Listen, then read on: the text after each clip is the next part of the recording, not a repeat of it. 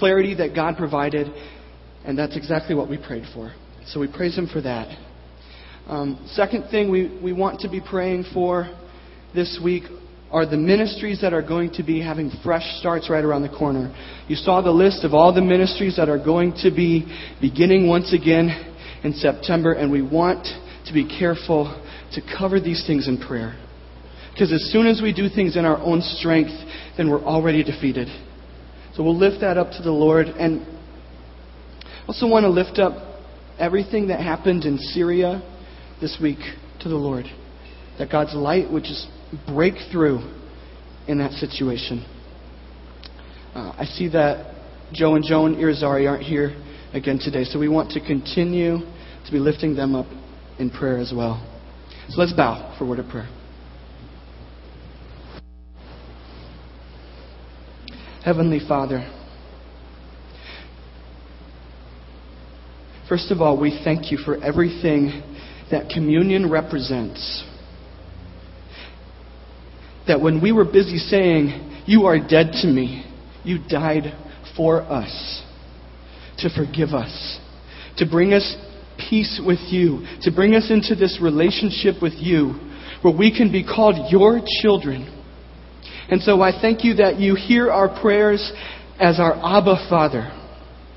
I thank you for hearing our prayers for Benny Rosado's mother, and I thank you for the clarity that you brought. I pray that you would continue to lead and guide in this situation. Father, we pray for the different ministries that are about to kickstart once again. We pray for the Mosaic ministries. Lord, we pray for the women's retreat. We pray for all the various things that we'll be doing, and we ask that Jesus Christ would be at the center of it all. We ask that you would enable us to be fruitful in ministry because apart from you, we can do nothing.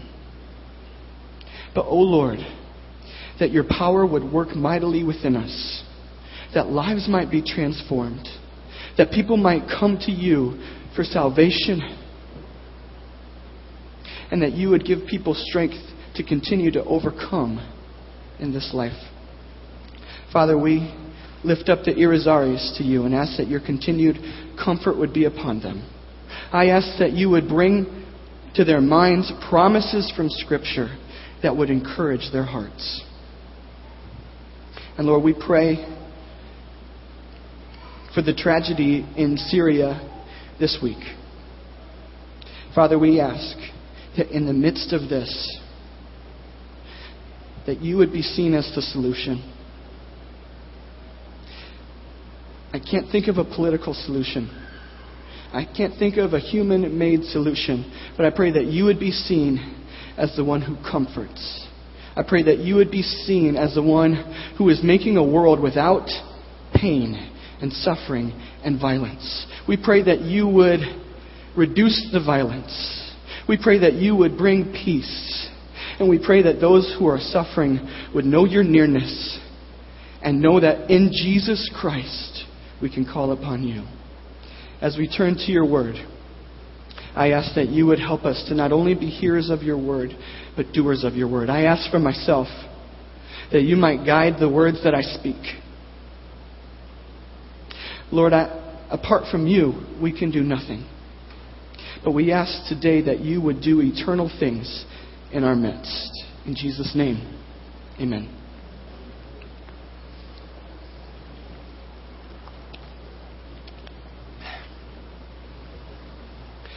Well, Lisa and I used to have this job where we were asked to come to the McCormick place on a Saturday, twice a year, sit in a room by ourselves, guarding people's coats.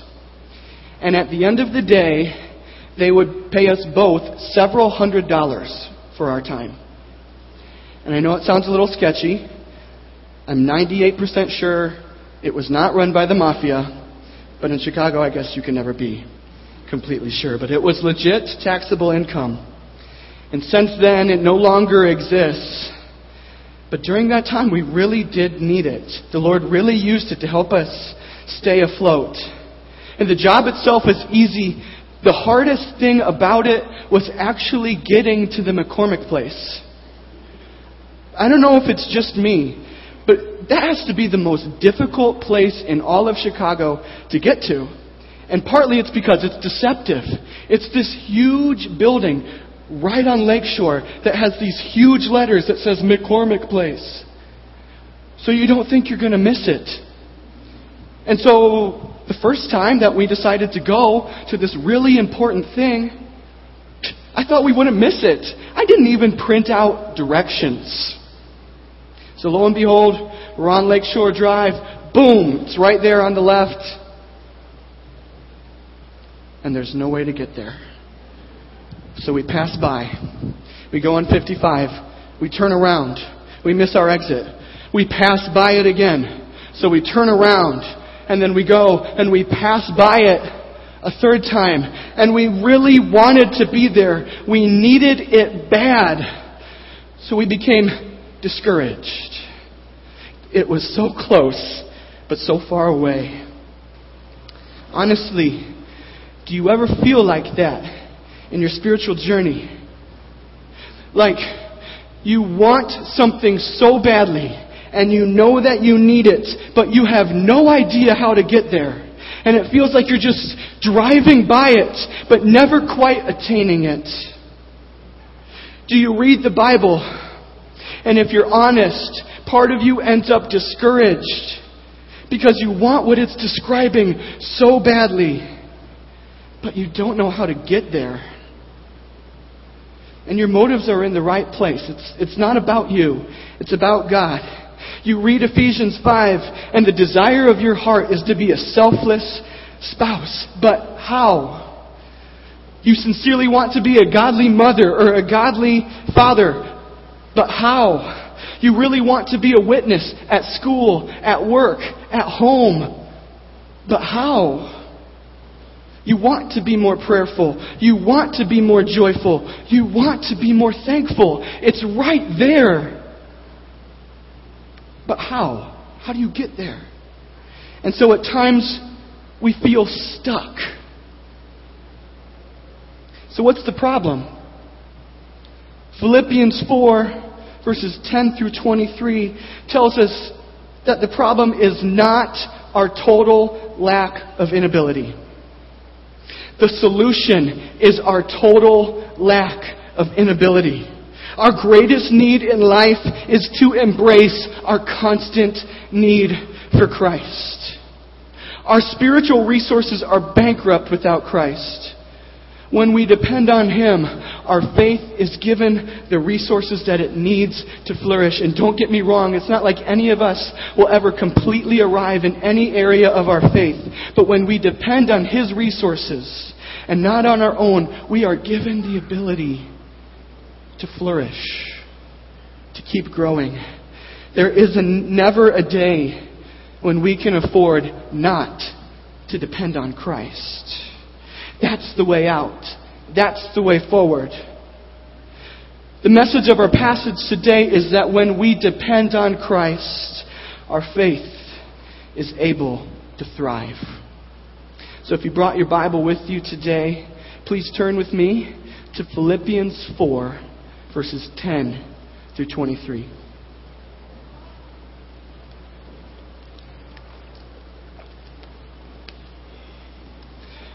In these verses, Paul is wrapping up the letter with a final note of thanks. Remember that Roman prisons didn't provide anything for their prisoners. They didn't provide a single basic need. And so the Philippian church had sent Epaphroditus 800 miles to make sure that Paul's needs were met. So Paul is now sending back Epaphroditus with this letter in hand, and he wants the last major thing for the Philippians to hear to be thank you. But Paul is also constantly aware that he leads by example. Our passage starts in verse 10. In verse 9, Paul has just got done saying, Put into practice the things that you have seen in me. So this passage is not only a thank you note, it's also an invitation to follow the pattern of Paul's lifestyle. When he describes the way he lives right here, it's supposed to call us into that same way of living. And the pattern that we see in these verses consists of a deep dependence on Jesus Christ. Philippians 4, verses 10 through 23, focuses on three aspects of our faith that will result from our deepening dependence on Christ. And the first is found in verses 10 through 13. Let's read. I rejoiced in the Lord greatly that now at length you have revived your concern for me. You were indeed concerned for me, but you had no opportunity. Not that I am speaking of being in need, for I have learned in whatever situation I am to be content. I know how to be brought low, and I know how to abound. In any and every circumstance, I have learned the secret of facing plenty and hunger, abundance and need. I can do all things through Him who strengthens me. This section teaches us that when we depend on Christ, we are able to learn true contentment.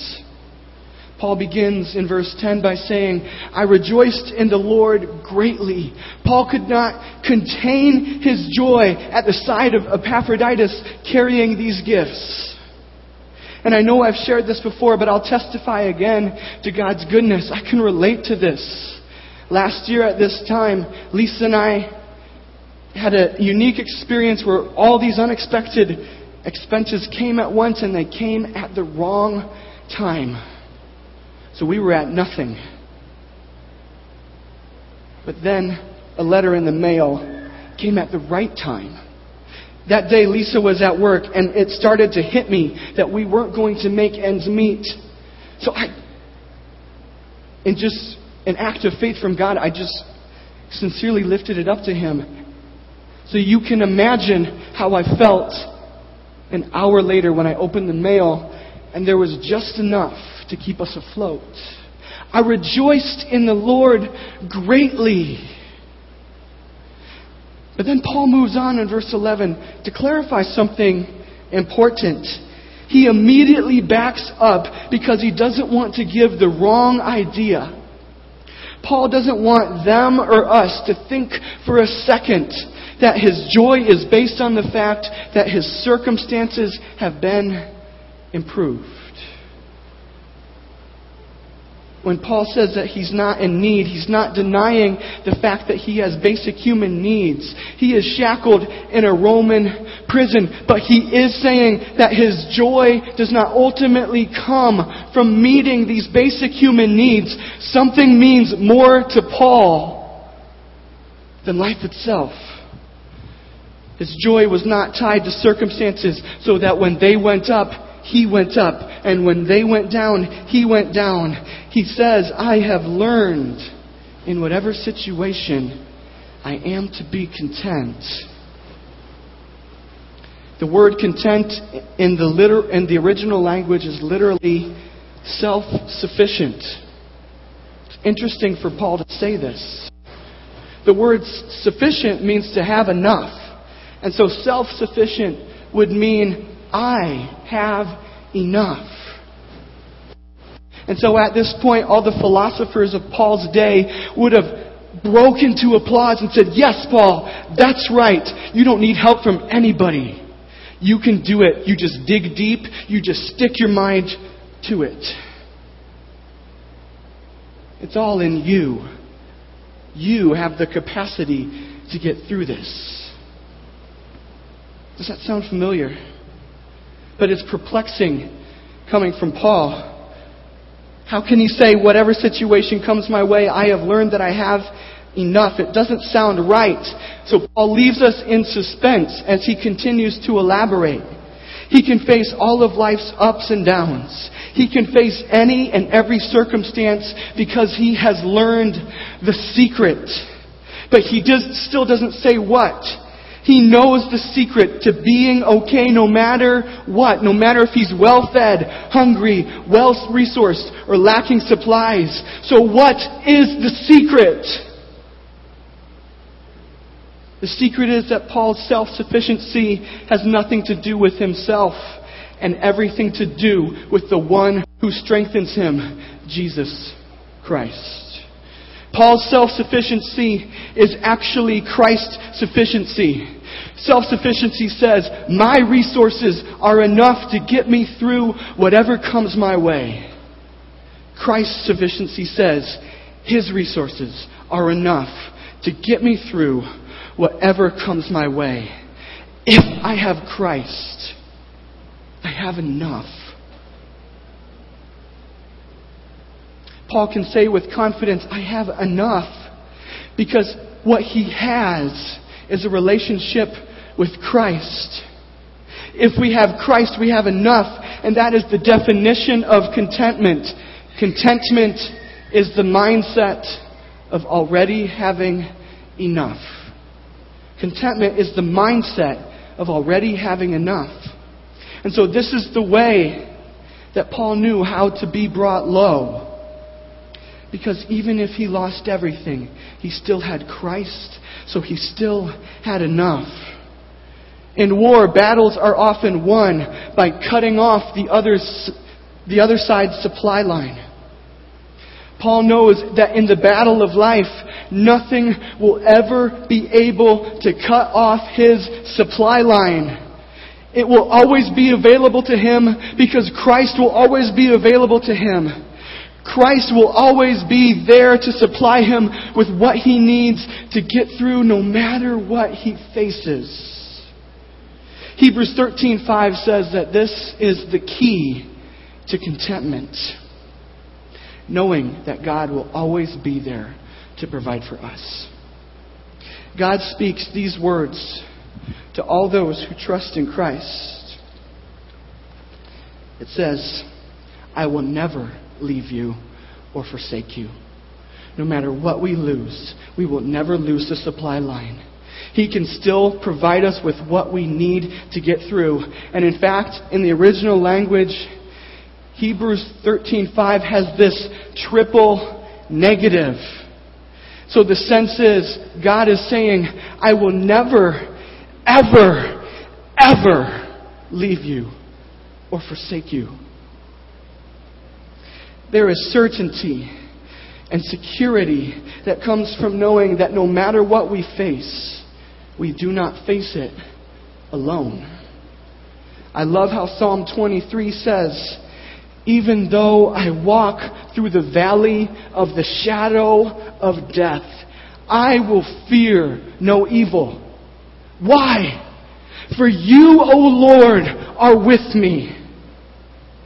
We do not face this valley alone. We do not face our fears alone. There is contentment in our hearts when we can look down the line and know for certain that no matter what we face, we face it together with the mighty and merciful God of the universe who loves us as his own.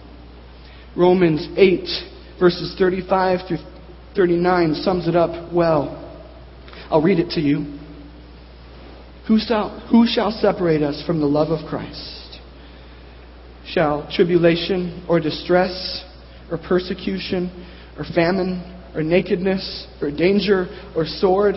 As it is written, For your sake we are being killed all day long. We are regarded as sheep to be slaughtered.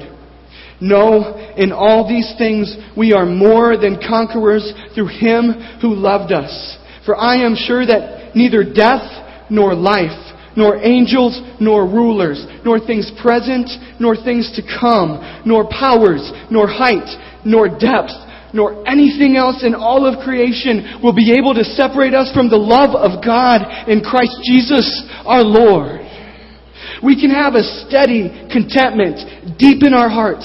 Even when the waves are bubbling up on the surface, we can have this undercurrent of stillness because we know that no, whatever comes our way, nothing, nothing will separate us from the love of Christ. This is how we can handle being brought low. We do not handle it alone. This is also the way that Paul knew how to abound. Abounding means doing well. It means being well supplied. Paul could handle this because he knew his contentment was in Christ alone and not in riches. The problem with looking to riches for contentment is that they will never truly be enough. And so we end up serving the illusion that if we just get that much more, then we'll be okay. And then if we just get that much more, then we'll be okay. But the truth is that money can never fix our problems. Just ask anyone who's won the lottery. It's never enough. And constant pursuit ends up drawing us away from, from God. The Bible is clear that riches are a severe danger. They can lead us to spiritual ru- ruin. Jesus says, you cannot serve God, money. Those who know how to abound are those who do not need more than Christ in order to be content. And it applies to more than just riches. These are the people who can say, I already have Christ, so I have enough to get by. I don't depend on wealth in order to get by. I don't depend on success in order to be content. I don't depend on pleasing others in order to be content. I don't depend on weekends in order to be content. Those who already know Christ is enough are free from scrambling for more and more. Because you already have what you're looking for. It reminds me of my sister-in-law and I texted her last night just to make sure I could share this. She is outspoken that the only reason she goes to professional baseball games with my brother is for the hot dogs. That is why she's there. And I can't really blame her because they're Brewers fans. So that, that's why she's there. And so as long as she has a hot dog, she's okay. And so while my brother is up and down with the score of the game, it doesn't matter to her. She's okay. She got what she came to get. And I, for one, am tired of going up and down with the score of life. When I'm winning in life, cheering. When I'm losing in life, moping. I'm tired of it. I want to be there and just know I've already got what I came to get. I've already found what I'm looking for. There's a quiet contentment deep in our hearts when we know we already have what we're looking for. We already have the very best life has to offer. We already have the one thing we can't live without. So the rest is just icing on the cake. Are you tired of it? Of going up when circumstances go up and down, when circumstances go down. When your kids are doing well, you're doing well. When school is going well, you're doing well. When relationships are going well, you're doing well. When a job is going well, you're doing well. But when they're not, you're not. Jesus says, Come to me, all who are weary and heavy laden, and I will give you rest. He is speaking to people who were basing their contentment in life on, on the basis of the law. And so when they felt like they were fulfilling the law, great. But when their failures were right in their face, then everything collapsed. And so Jesus says, let me fulfill it for you. Let me be enough because He is enough.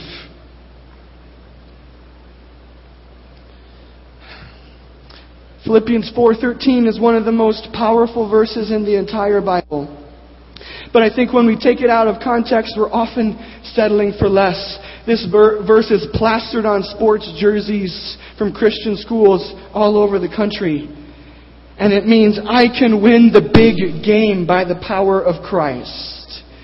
And it comes to be a slogan for how Christ can help us get our way.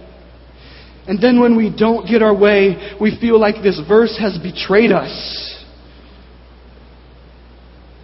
But when we don't get our way, that's when it should speak to us the most. In the context of Philippians 4:13, in the context Philippians 4:13 is a potent promise that Christ has given us the ability to face any circumstance in life, even loss. It means we can face winning without it working against us spiritually. We can face the losses of life knowing that God will sustain us he will provide us with what we need to get through it. This verse doesn't promise to bring us out of circumstances. And I think that's my tendency all too often. I get sick or something and I say, God, remove this from me. And sometimes He's gracious to do it. But I'm telling you, this verse promises not to bring us out of circumstances necessarily, but to get us through them. And I think that's the main way we learn contentment. Isn't it, isn't it encouraging that Paul says he, the Apostle Paul, had to learn contentment? We learn it by experiencing it for ourselves. Paul did. Seven years before he wrote Philippians, he wrote 2 Corinthians. And in 2 Corinthians 12, he wrote about a time when he prayed for God to remove a situation in his life. But instead of removing the situation, God removed its power over him. Christ said to Paul in 2 Corinthians 12:9, "My grace is sufficient for you. For my power is made perfect in weakness." And then Paul goes on, "Therefore I will boast all the more gladly of my weaknesses, so that the power of Christ may rest upon me. For the sake of Christ, then, I am content with weaknesses, insults, hardships, persecutions, and calamities. For when I am weak, then I am strong. We learn contentment when we find that the grace of Christ is sufficient for us. He's enough. Isaiah 40, 29 through 31 puts it beautifully. Have you not known? Have you not heard? The Lord is the everlasting God, the creator of the ends of the earth. He does not faint or grow weary. His understanding is unsearchable. He gives power to the faint. And to him who has no might, he increases strength. Even youth shall faint and grow weary, and young men shall fall exhausted. But they who wait up for the Lord shall renew their strength. They shall mount up with wings like eagles. They shall run and not grow weary. They shall walk and not be faint. I don't know what circumstances you're facing today. I can't even imagine what you might be going through. But the best thing I can tell you is to depend on Christ. His grace is sufficient for you. Wait upon the Lord. When we do, we will learn more and more and more true contentment. The second aspect of our faith that results from our dependence on Christ is found in verses 14 through 20. Let's read. Yet it was kind of you to share my trouble. And you Philippians yourselves know that in the beginning of the gospel, when I left Macedonia, no church entered into partnership with me in giving and receiving except you only. Even in Thessalonica, you sent me help for my needs once and again. Not that I seek the gift but I seek the fruit that increases to your credit. I have received full payment and more. I am well supplied, having received from Epaphroditus the gifts you sent, a fragrant offering, a sacrifice acceptable and pleasing to God. And my God will supply every need of yours according to his riches in glory in Christ Jesus. To our God and Father be glory forever and ever. Amen.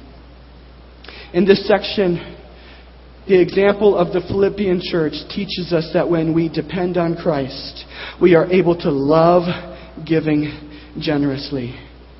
So, several times in his writings, Paul holds up the Philippians as the example of how to excel in giving. So, they serve as an example for us as well. So, how can we tell that they loved giving? Two reasons. The first is that when you love something, you don't just do the minimum. When Santia makes flan, you better believe I'm not saying, I'll just have this teeny tiny little slice if you don't mind. No, I, I am wanting to get the maximum I possibly can without offending anybody else in the office. When you love somebody, when you love something, you don't want just the minimum of it. I think the most striking example of this with the Philippians giving is in 2 Corinthians 8 2. There, Paul says that in their severe affliction, in their extreme poverty, they were overflowing with a wealth of generosity. If they ever had an excuse not to give, this would have been it. But they didn't even give the minimum. They overflowed with generosity.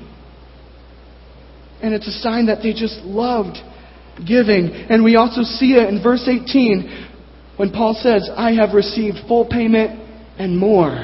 I am well supplied. They did not give the least amount possible.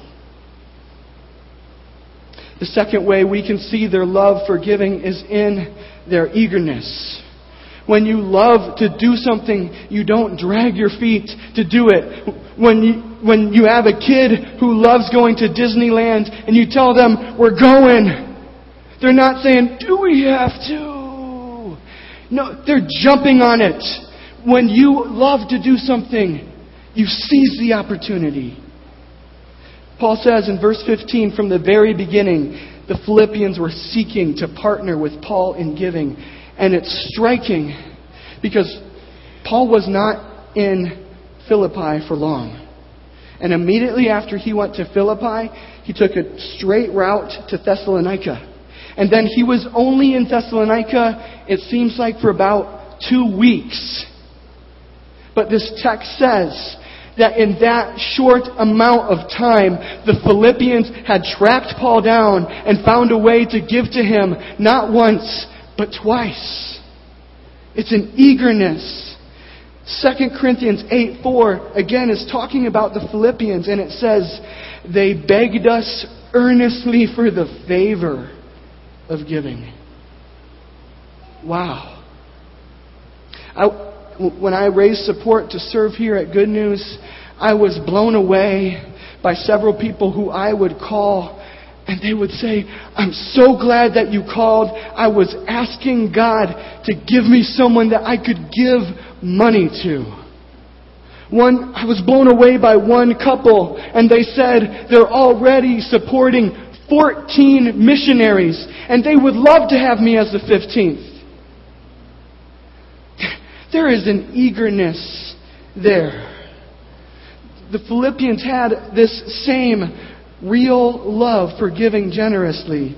And there's a lot of good reasons to give. But I can't find a more compelling reason to give than verse 18. It is an act of worship that pleases God. It delights God when we love to give. And I think for most of us, we don't just wake up one day and instantly love giving our money away. So, how do we get there? How can God do that work in our hearts? It starts with dependence on Christ.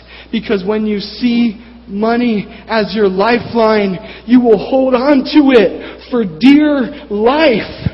But when you see that you have a whole different lifeline, you are free to let go and start giving.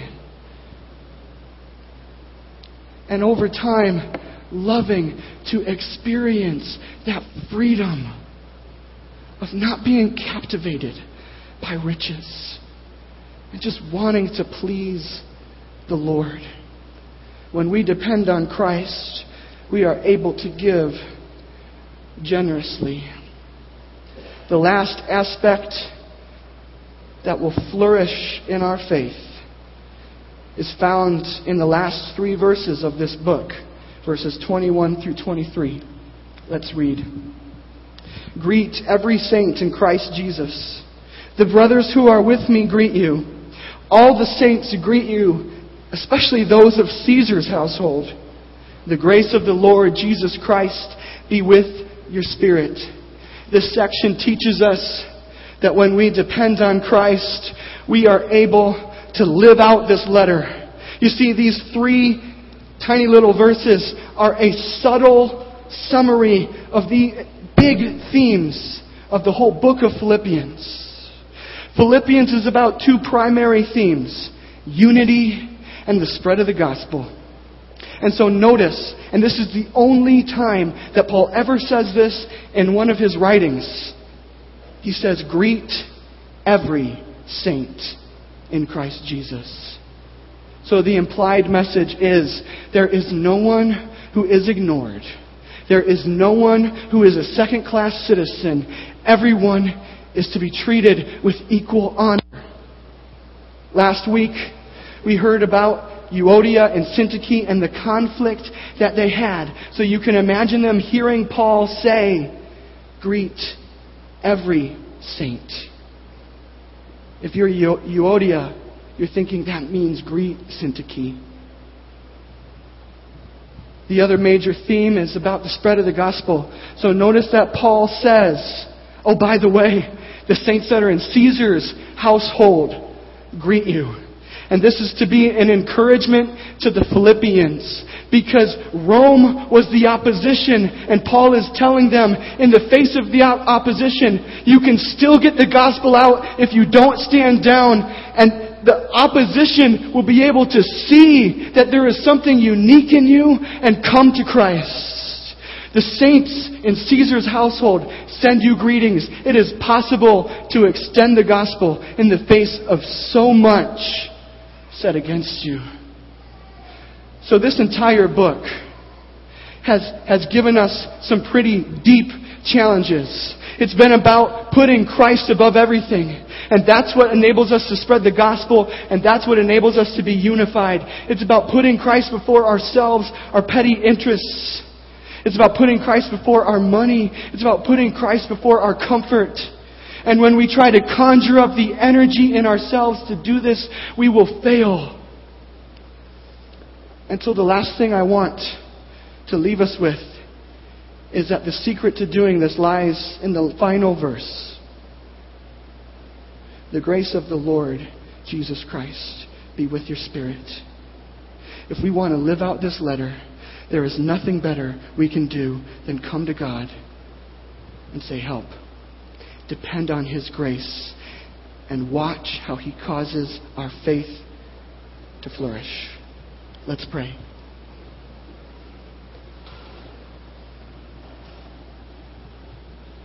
Oh Lord, we do need your grace. We cannot grow in our faith on our own. We cannot reach these different things that you have called us to. I pray that you would be working in our hearts even now,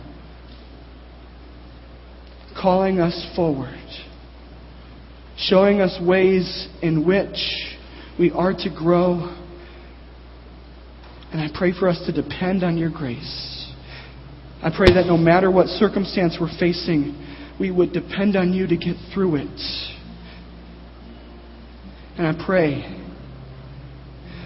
that because you are able, to provide us with everything that we need, that all the glory and honor would go to you forever and ever. Amen.